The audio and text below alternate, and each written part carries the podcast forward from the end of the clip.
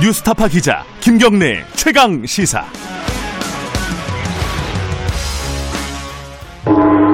최강 시사 정치 사이다.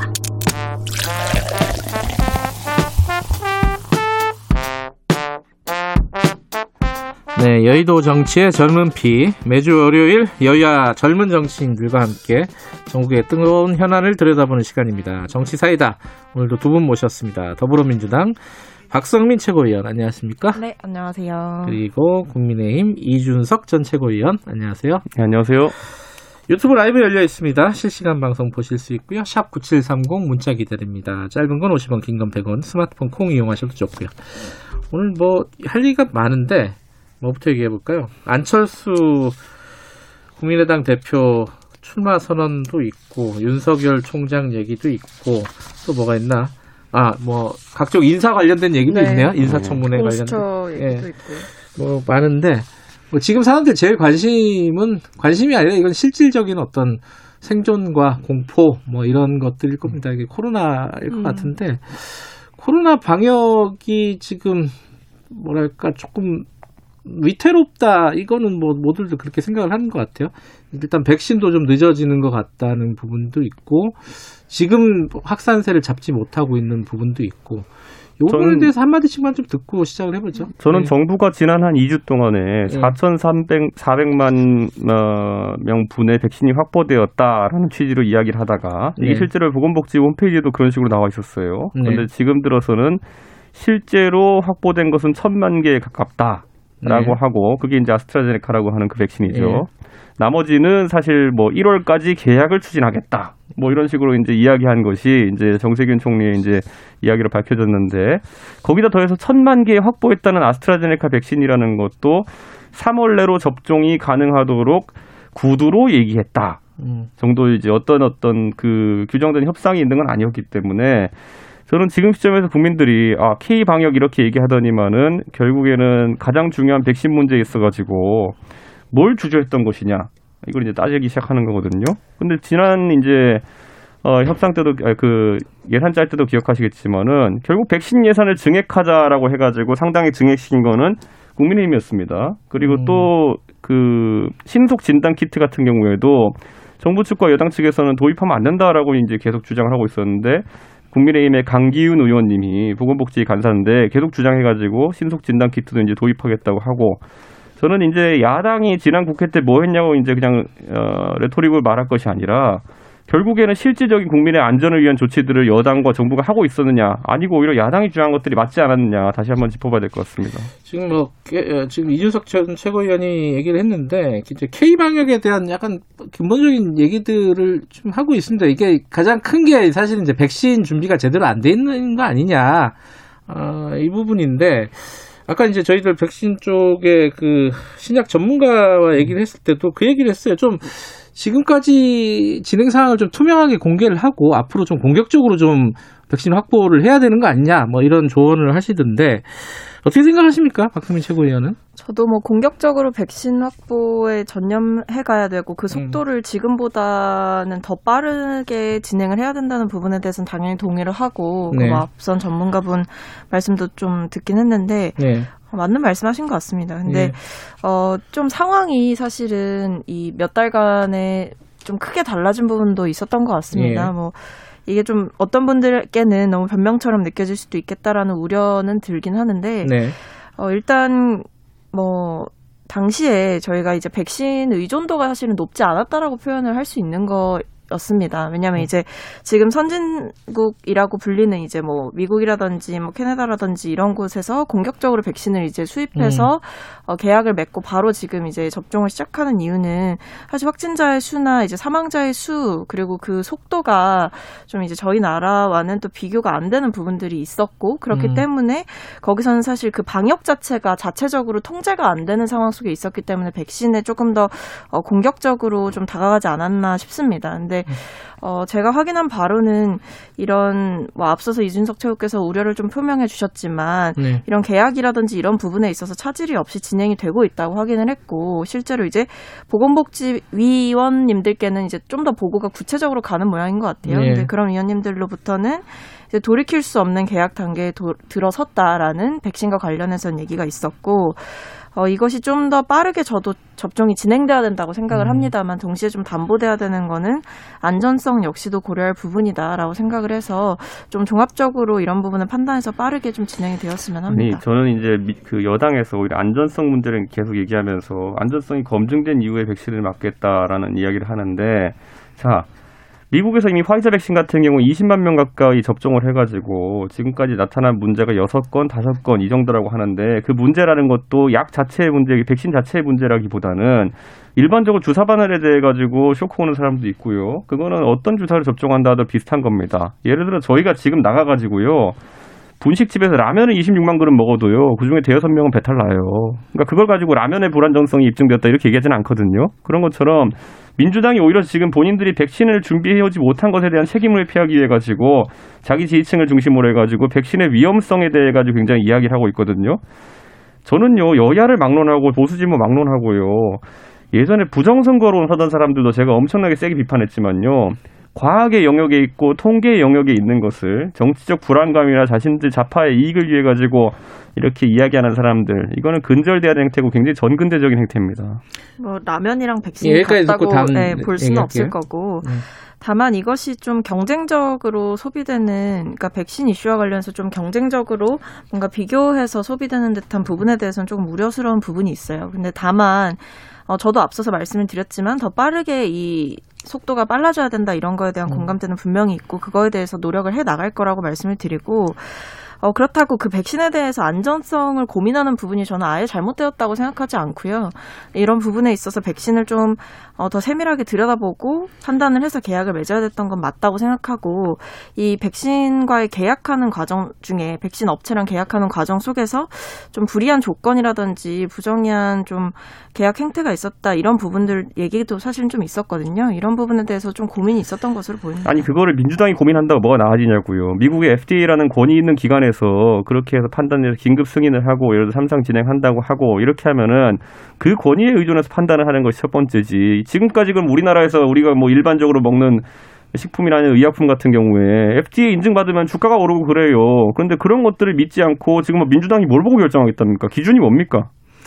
믿지 않는다는 게 아니고 무턱대고 믿을 수는 없는 상황이라는 거죠. 네. 그러니까 뭘 뭐가 나오면은 확인 민주당에서 아 이제 됐다라고 국민들한테 얘기할 겁니까? 그리고 아까 동시에 말씀드렸던 그 아스트라제네카 백신은 저희가 일단 계약을 성사를 시켰고 3월 내에 접종을 하겠다 이렇게 말씀을 먼저 드리지 않았습니까? 근데 이 외에 다른 화이자 백신이라든지 언급해 주신 어, 백신들은 사실은 냉동차에 좀 취급을 해서 어, 이 온도상의 변화에 굉장히 민감한 백신들이라는 특성들이 있고 그렇기 때문에 국내에서 조금 더 취급하기 유용한 백신을 들여오는 부분도 있다고 생각해 주시면 될 것 같습니다. 그래서 모더나에서 발표한 것이 본인들은 이제 마이너스 20도에 원래 저장 요건이 있었는데 그것도 필요 없다고 어제 이제 발표를 했고요. 이제 확인해 보니까 상온에서도 안정성이 확보됐다 그래요.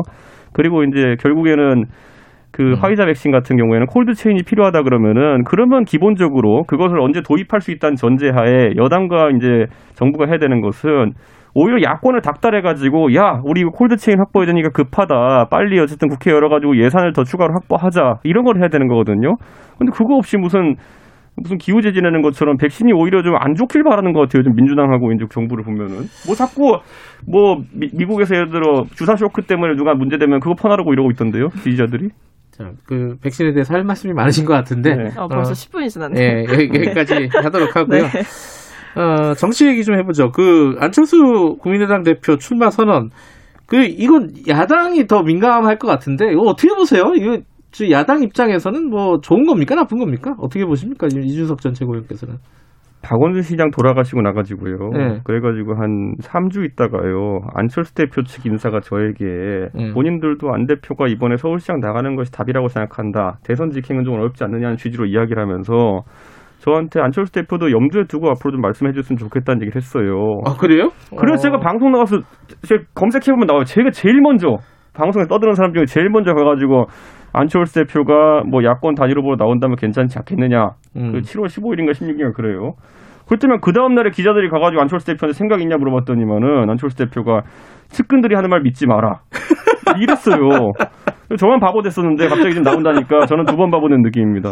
아, 어, 별로 이렇게 그 마뜩치가 않으신 모양인데요, 지금?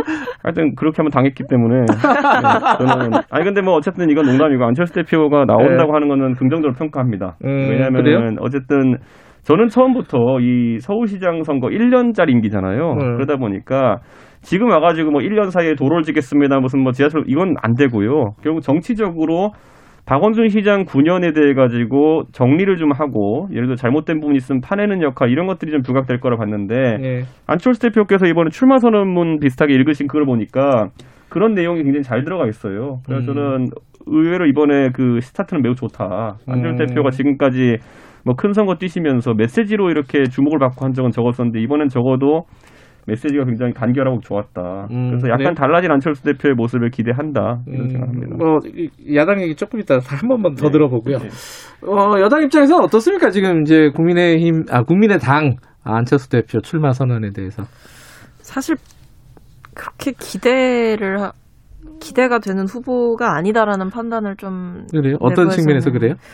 뭐 일단은 출마 선언 그러니까 누가 이제 습관적 출마 선언이라고 말씀까지 하시던데 이제 어 사실 안철수 대표가 처음 등장했을 때 물론 저는 사실 기억이 잘 안 나긴 하는데 네. 좀 많이 이슈가 됐었다고 하잖아요. 예전에요? 그렇죠. 아, 처음 등장했을 그럼요. 때. 뭐 그때는 뭐 안철수 바람이었죠. 신드롬. 그때부터 예. 신드롬이 일었을 때부터 그래도 음. 그 효과가 몇 년간은 저는 갔다고는 생각을 합니다. 음. 근데 이제 뭐 저번에 이제 마라톤 하고 오시고 뭐 하시면서 뭐 여러 가지 실책이라든지 뭐 리더십의 부재라든지 이런 부분 들을 많이 공격을 받았고 그래서 저는 이것이 서울시장 후보로 나오신다고 했을 때 그냥 저도 딱히 이렇게 눈길을 가지는 않았 음. 거든요. 그래서 아마 이제 솔직히 여당 입장에서는 야당에서 어떤 후보가 나오는지에 대해서 당연히 경각심을 그렇죠. 갖고 볼 음. 수밖에 없고 좀 긴장을 하게 되거나 좀 동향을 살피게 되는 움직임이라는 게 좀 보이기 시작하는데 사실 안철수 대표 출마 선언 이후에는 그런 것들이 여권 내부에서 보이지 않았다라는 음. 점에서 어, 큰 변수라고 저희는 고려는 안 하는 것 같습니다. 음. 그리고 일단은 야당 뭐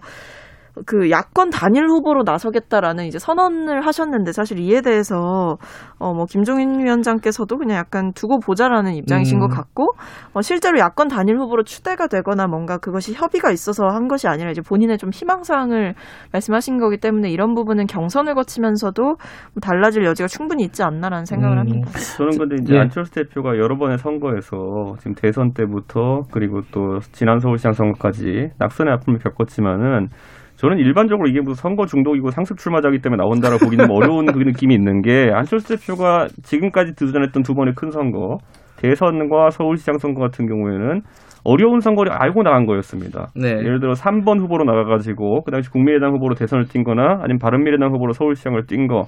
이건 본인이 당연히 의, 뜻하는 바가 있어가지고 국민들에 보여주기 위해서 낙선하다 간 거거든요. 근데 이번 선거는 약간 다릅니다.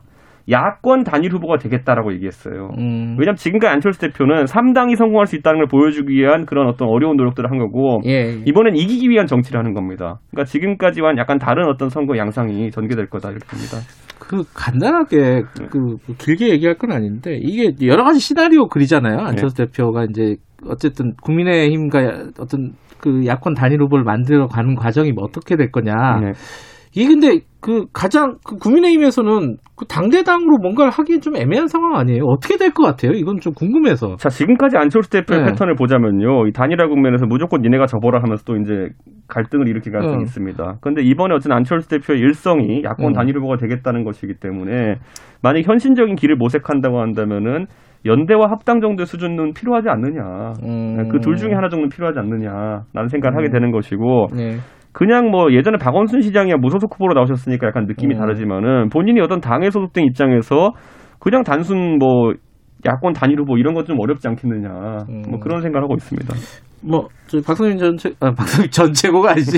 박성민 최고께서는 뭐, 하- 할 말씀 있어요? 요 안철수에 대해서? 어, 아니 뭐 더 따로 덧붙일 말은 그, 없는 것 그러면 같아요. 다른 예. 거 여쭤볼게요. 네. 그, 변창흠 후보자. 네. 인사 관련해 갖고 몇 마디 하다 보면 이제 끝날 것 같은데, 네. 변창흠 국토장, 국토부 장관 후보자, 저희들이 일부에서 잠깐 다뤘었는데, 아, 약간 구설이 많아요. 지금 보니까. 어, 특히 뭐 구의역 그 김군 그 사망자죠. 예, 관련된 얘기도 있고, 또 이제 무주택자에 대한 약간 비하 발언도 좀 있고 이거 좀 어떻게 생각하십니까? 이건 좀 선을 넘어간 거 아니냐 이런 평가들도 일부 있는 것 같은데 어떻게 보세요, 이거? 어, 말씀드리기 좀 민감하긴 예. 한데요. 저는 부적절한 발언이었다고 생각하고 음. 이에 대해서 어, 사실은 그 공직 후보자, 그러니까 장관 후보자로서 지금 예. 이제 심사대에 사실 올라가 계신 거고 네, 앞으로 정식으로 이제 청문회 절차가 진행이 될 텐데 네, 어, 굉장히 부적절한 발언이 있었고 이런 부분들에 대해서는 저는 어떠한 해명으로도 사실 무마는 잘 안 된다고 생각합니다. 그래서 음. 이것이 송곳 검증이라고 하는 여러 가지 측면에서 이루어져야 될 부분들이 있는 거고 음. 청문회 과정에서도 어, 특히 말씀하시 말씀하신 것처럼 구의역 김군과 관련한 발언에 대해서는 저는 굉장히 좀 심각하다고 사실은 생각을 했거든요. 그 그러니까 발언 그게 김군이 잘못해서 그렇게 된 거 아니냐 이런 취지잖아요. 그런 지금. 인식들이 음. 저는 사실 이것이 과연 이제 문재인 정부의 국정 운영 철학과 맞는 가치의 발언이었나라는 거를 생각을 해보게 됐습니다. 그리고 음. 어떤 분들은 이제 이분이 국토부 장관으로서의 업무 능력을 수행할 수 있는 그 수행 능력에 좀 더 초점을 맞춰서 봐야 된다라고 말씀을 하시는데 네. 저는 공직자로서 국민을 위해서 봉사하시는 분인데 네. 이 이전의 인식에 대해서는 어, 짚고 음. 넘어가지 않을 수가 없다라고 생각을 하고 이 부분에 대해서는 저는 어, 비판을 받아도 마땅한 사안이라고 생각하고 후보자의 자질과도 연관지어 생각해볼 음. 박소민 부분이라고 최고위원이. 지금 고민이 많으신 것 같습니다. 저는 네. 박성민 최고위원이 저렇게 말씀하시는 것이 당연하다 이렇게 보고요. 예. 다만 이제 민주당의 이제 주류의 생각이라고 하는 것은 저런 생각을 못 받아줄 겁니다. 음. 왜냐하면은 과거에 우리가 이제 결국엔 언행으로서 상처를 준 사람들이 청문회 올랐을 때 그랬을 때 민주당이 어떻게 대처했는지 한번 보시죠. 2015년에 새정치민주연합 대표였던 문재인 대통령께서 해병대 방문하셔가지고 그때 군복 입고 천안함은 북한의 소행이다. 예, 이라는 것을 명백하게 밝히셨습니다. 예. 이게 처음 밝히신 거라 가지고 굉장히 이슈가 음. 됐어요. 근데 거기에 대해 가지고 이번 정부 들어가지고 통일부 장관으로 임명되었던 김현철 후보자 같은 경우에는 군복 입고 쇼하네라 그랬어요.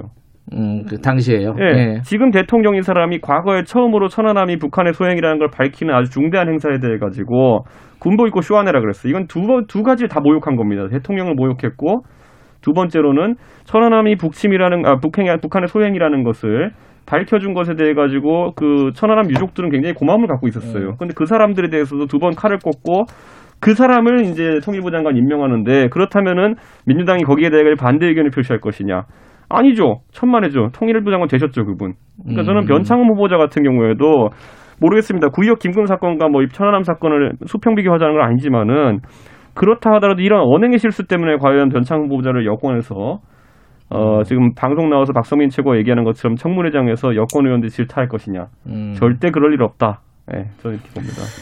박소민 최고위원께서 지금 방금 어 그냥 사과로 넘어갈 일이 아니다라는 취지로 얘기한 거는 굉장히 좀 고민을 많이 해서 말씀하신 것 같은데요, 그죠? 이거 뭐 어떻게 해야 된다고 보십니까? 이거는?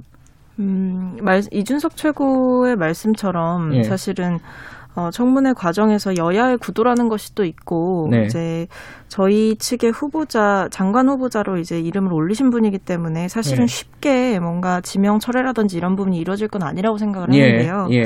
근데 다만 저는 이것을 어, 단순히 엄호하는 차원으로 지나가야 음. 하는 부분이 아니라고 생각해서 뭐 개인의 소신을 좀 말씀을 드렸던 부분이 있는 것이고 네. 어, 잘못된 부분이 있다면 이에 대해서 보다 충분히 본인이 소명해야 하고 본인이 음. 사과를 해야 한다고 생각을 합니다. 그래서 네. 본인이 입장을 밝히셨지만 어, 저는 그런 개인적인 입장을 표명하는 것 외에도 청문회장에서 이에 대해서 반드시 짚고 넘어가야 될 타이밍이 음. 있다라고 보는 것이고 예. 어, 여기에 대해서는 저는 음. 뭐 여야를 막론하고 공직 후보자로서의 그 자질을 살펴보는 그 장이잖아요. 청문회라는 네. 게 사실은.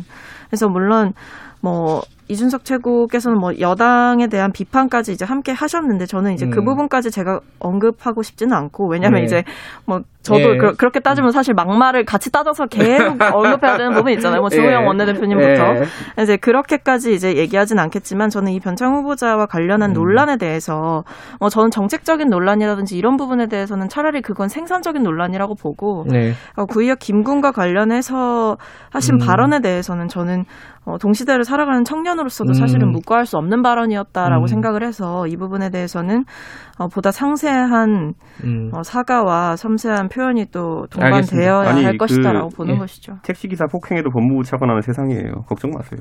아니, 뭐 그건 아, 그거는- 이제 앞으로 어떻게 될지 뭐 한번 보죠. 뭐. 그 인사청문회는 없고 차관 되시고 하신 거 아- 아니었지 않나요? 네? 그, 그 일이? 어떤 게요? 그 네, 네, 폭행 사건, 차- 폭행 폭행 사건. 사건이? 정차되고 난 다음에 해도 폭행 만데 아니, 뭐라고. 아니, 차관 아니, 그러니까 전에 폭행이 했다? 없었다라고 얘기하는 것이 아니라 이제 네. 차, 마치 이것이 사실 통용되는 과정에서 어, 차관이 되어 차관이 폭행을 알겠습니다. 했기 때문에 무마가 차관이 됐다. 되고 나서 폭행했으면 진짜 정신 나간 사람이죠. 아니 차관이 되고 나서 폭행했기 폭행했는데 그게 무마됐다라는 식으로 음. 이것이 약간 좀 왜곡되는 부분이 있는 것 같아서 그 조금 조심스럽다는 말씀드린 다 알고 거죠. 있어요. 국민들이 과거에 SH 사장하실 때 하신 거라는 거. 어, 네. 알겠습니다. 어, 두분 시간이 되네요. 말씀 감사합니다. 여기까지 듣죠. 고맙습니다. 네, 감사합니다.